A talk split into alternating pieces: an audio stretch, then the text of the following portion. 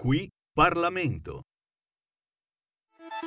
Stai ascoltando Radio Libertà, la tua voce libera, senza filtri né censure, la tua radio. Auguri e buon Natale. Beh, è un momento, un Natale speciale, credo, per tutti, per tutti noi. Eh, è un Natale in cui Beh, forse possiamo davvero dire che può essere iniziata la nostra liberazione. Mm, non so se, se quando, sarà, quando sarà la vittoria definitiva, non so quanto importante possa essere stata questo, la vittoria contro il MES, ma, ma so che è stata la prima vera importante. È stata la prima vera importante e credo che, che, abbia insegnato molto. Credo che abbia insegnato molto sul fatto che si può dire di no, sul fatto che si può essere liberi di decidere.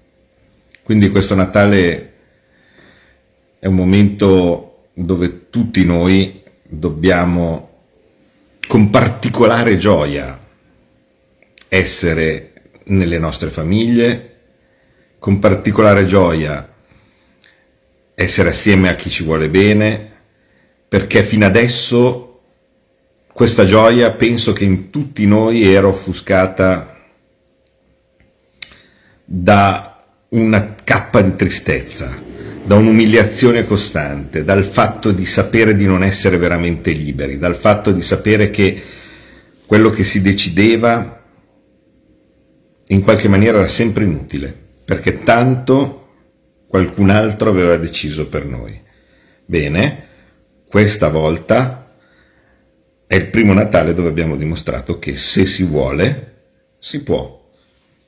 Non finisce qui, proveranno di tutto, succederà di tutto, cercheranno per quanto possibile di, di, di, di bloccare ogni altro tentativo, ma intanto abbiamo dimostrato che si può fare. E quindi penso che veramente possiamo essere un po' più contenti.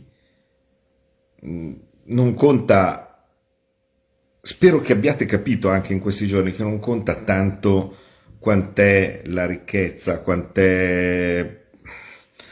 Tutti noi abbiamo differenti livelli di, di, di, di, di benessere, io sapete, non, non sono povero, eh, ma, ma non conta niente, cioè nel senso se se non c'è la libertà,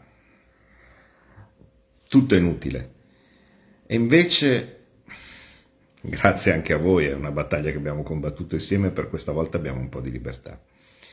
E con questo spirito di libertà ritrovata, sempre per tradizione, perché sennò altrimenti voi capite, eh, mezzanotte abbiamo fatto gli auguri in famiglia, e, e, ma voi siete la seconda famiglia, no? E quindi mi sembra anche giusto dedicarvi il tempo, magari breve, perché sennò giustamente anche voi avete qualcosa da fare, chi eh, vedrà magari dopo la messa di mezzanotte questa, questa, questa diretta, eh, chi eh, ci andrà domani, insomma, eh, chi non ci andrà, però ecco, dato che in tanti probabilmente abbiamo visto per la milionesima volta una poltrona per due, eccomi a rispiegare questo, questo, film e insomma ci tengo particolarmente perché racconta parte del, della mia vita, delle mie esperienze, è ambientato qualche anno prima rispetto a, eh, rispetto a quando ho iniziato a lavorare, ma non tanto prima,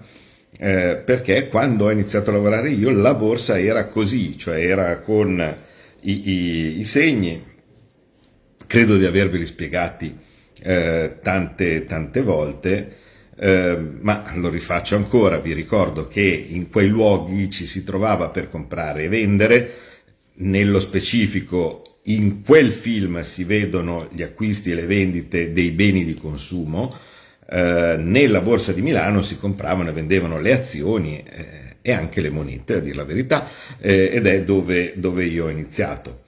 Mm, il meccanismo è sempre quello, con le grida, vale a dire eh, luoghi in cui un singolo titolo o gruppi di titoli o gruppi di valori, come era il caso in questo caso dei, eh, dei beni di consumo, venivano, venivano trattati. Come ci si intendeva? Beh, ci si intendeva con i gesti perché vedete che c'era gran, un gran rumore e quindi bisognava in qualche maniera eh, riuscire a, eh, a interagire. Eh, si, da una parte blocchettino e matita, rigorosamente matita, niente biro, se provavi a entrare con la biro ti facevano nero perché ovviamente la biro macchiava eh, in modo indelebile i vestiti e quindi non potevi pensare di portarla. Quindi matita, blocchetto e con l'altra mano dovevi fare i segni per gestirti le contrattazioni. Ricordiamo quindi che c'è un piccolo problema, la mano ha 5 dita, le cifre, dato che per la maggior parte dei casi si parla di numeri, sono 10, per cui cosa si faceva? Si faceva 1, 2, 3, 4, 5, 6, 7, 8, 9, 10. Numeri più lunghi? Um, 1792. 1792. Uh, comprare, vendere, uh, titolo, quindi qui lì c'era solo succo d'arancia concentrato, non c'era bisogno di dire che, tito, che, che cosa si voleva comprare, era tutto in quella, in quella grida. A Milano c'erano tante azioni in, un, in, un solo, in, un solo, in una sola grida, quindi ta, gran alfabeto muto, eh, però non so, Mediobanca, eh, Pirelli, mm, Pirelli la mamma, quindi eh, non so, era considerata, era chiamata la mamma e quindi facevi il gesto del, dell'allattare, eh, Generali, eh, vabbè, Toro Assicurazioni, roba famosa, la Fiat eh, o così, che mi rendo conto che non è il massimo, ma era il volante, eh, o così che erano le luci. Eh, Cattolica Assicurazione, ce n'erano, insomma, ogni Pozzi, ogni titolo aveva, aveva il, suo, eh, il suo segno e quindi quando si voleva comprare o vendere qualcosa dovevi prima chiamare il titolo, allora Olivetti, Olivetti, o so, le olive, Olivetti, uh, Olivetti, Olivetti, o anche Olive, Olive. Dall'altra parte qualcuno ti rispondeva sì, sì, Olivetti, Olivetti, a quel punto ti guardavi in faccia e dicevi compro, se l'altro ti diceva anche lui compro, niente, eravate dalla tua stessa parte, se l'altro invece ti diceva vendi, ottimo, quindi stesso titolo, uno voleva comprare, uno voleva vendere, ci siamo, anche se si era dall'altra parte della grida, la connessione si stabiliva, a quel punto uno diceva il prezzo, tipicamente indicavi il tabellone, quindi a quel prezzo lì, l'altro ti diceva no, eh, compro a 1753, ehm, tu ci pensavi su, provavi a rilanciare, dici no, guarda, te le vendo a 1755, l'altro dice, mm, facciamo 1754. Ah, ok, va bene. Allora, d'accordo, quindi questo sto facendo le due parti, eh, del, da una parte o l'altra della, della grida. A quel punto, stesso titolo, uno compra, l'altro vende, messi d'accordo sul, sul prezzo. E a quel punto rimaneva solo la quantità, uno dice 50.000, si firmava 50.000, 50.000, l'altro dice no, solo 30.000, perfetto, chiuso, e quindi si scriveva, vedete tutti nel, nel, nella poltrona per due, vedete nella scena finale avevano tutti un, un cartellino con una sigla piccola, no? Ecco, quella lì è la sigla del, del, dell'intermediario, del broker, dell'agente di cambio, io, guarda caso, avevo cioè, per la serie eh, predestinazioni avevo scritto bot perché il mio agente di cambio si chiamava Bottazzi, è, è un uomo eccezionale, peccato che non ci sia più. Comunque eh, avevo, scritto, avevo scritto bot. Eh, e, e, dall'altra parte magari c'era un altro agente di cambio che aveva scritto, non so, Pass per Pastorino, che era un agente di cambio molto, molto importante. E allora io scrivevo a Pass o a Pastorino 30.000 Olivetti a 1754, dall'altra parte scrivevano, lui scriveva da Bottazzi eh, 30.000 Olivetti a 1754. A quel punto i fogliettini venivano portati eh, da, da, chi inseriva dentro gli ordini e al pomeriggio eh, in questo primordiale computer IBM, mh, se le operazioni erano corrette, venivano come, si dice, incrociate e a quel punto c'era lo scambio. Se altrimenti, se, no, se così non era, perché c'è stato un errore, ci si è capiti male e si sistemava. Era oggettivamente un ambiente bellissimo perché voi immaginate 600 persone dentro in un, eh, in un gabbiotto a gridare ogni giorno sempre quelle, c'erano dei personaggi molto caratteristici anche della Milano dell'epoca, insomma, e, e io da ragazzino andare dentro, no, ovviamente con gli occhi così, a cercare di capire come si faceva, e, e erano insomma anni molto, molto belli.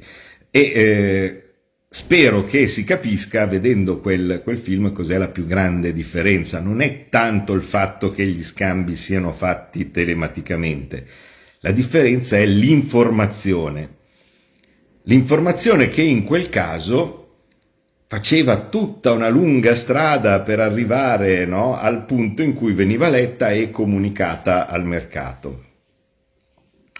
Adesso si sa tutto in qualsiasi momento, tutto in diretta, cioè le informazioni sono bombardano, è, è, è, tutto, è tutto pronto, online, immediato. Questa è la enorme differenza fra quel periodo e, e, e all'epoca e notare che già all'epoca, però ben anni prima in cui io arrivassi, c'era una cosa che ai miei tempi era già per dire considerata molto innovativa, invece lì lo, ce l'hanno addirittura in macchina, che sono i terminali Reuter a fosfori verdi dove vengono dati in tempo reale eh, i, le quotazioni. E voi immaginate che cosa non era, cioè loro in diretta avevano le quotazioni su quel monitorino, quindi c'era qualcuno che guardava dalla borsa che prezzi erano e inseriva velocissimamente in questi terminali che li mandavano in diretta a chi li aveva. Costavano una fortuna, cioè avere quel monitor lì significava essere veramente grandi ditte, grandi banche. Noi stessi come, come agenti di cambio non l'avevamo. Eh, e, ehm, e, però, se, se, notate, già in, nel, nel film, subito all'inizio, con eh, la prima speculazione che si vede, gli autori ti mettono un indizio di che cosa si sta parlando, perché subito all'inizio c'è un prezzo che scende e loro risparmiano tanti soldi sulla discesa di questo prezzo, quindi fa capire che la scena principale, cioè tutto si sarebbe giocato su una discesa di prezzo. E allora ricordiamo che cosa stanno facendo e che cosa stanno comprando. Stanno comprando e stanno vendendo succo d'arancia concentrato su un mercato che si chiama mercato future. Questo mercato è un mercato particolare perché è un mercato a termine, significa che tutti i prezzi vengono regolati in un giorno futuro. In quel caso lì, vedete, c'erano diverse serie temporali, eh, il, ehm, il mercato su cui stavano comprando, stavano operando, era la prima scadenza del mercato, del mercato future eh, per il succo d'arancia concentrato ed era aprile, infatti vedevate sotto, sopra apr. No? Allora, il mercato aprile significa che tutte le compravendite che venivano fatte in qualsiasi giorno, invece di essere fatte nello stesso giorno, venivano fatte il giorno del 15 aprile. Non so, dipende da, da come è settato il mercato, diciamo 15 aprile. Quindi cosa significa? Significa che il giorno 15 aprile tutti quelli che hanno fatto operazioni, eh, comprato, venduto, cose di questo tipo, si controlla quanti ne hai comprati, quanti ne hai venduti e se per caso le operazioni sono pareggiate perché ne hai comprati 10, ne hai venduti 10, l'unica cosa che viene regolata è la differenza di prezzo fra quando le hai comprate e quando le hai vendute. Eh, e non importa la sequenza, perché se il giorno 15 aprile, quindi quando ci sarà la scadenza del, eh, del contratto future, si prende semplicemente per ogni operatore, si dice allora, in tutto questo periodo di vita del, del, contratto, quanti ne hai venduti? Ne hai venduti 200, ne hai comprati 200, a che prezzo li hai comprati, a che prezzo li hai venduti, differenza di prezzo, tanto ti devo, tanto invece mi devi. Per cui non si guarda se per caso tu l'hai comprato il, 13, il 30, 31 dicembre, il, il 5 gennaio, il 20, il 20, febbraio oppure il 14 aprile.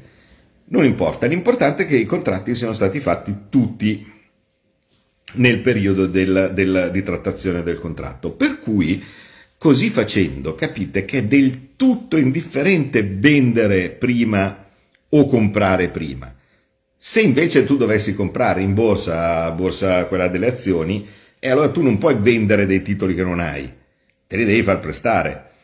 Altrimenti, eh, eh, se no uno dice com'è? Perché? Perché i titoli vengono regolati invece a tre giorni.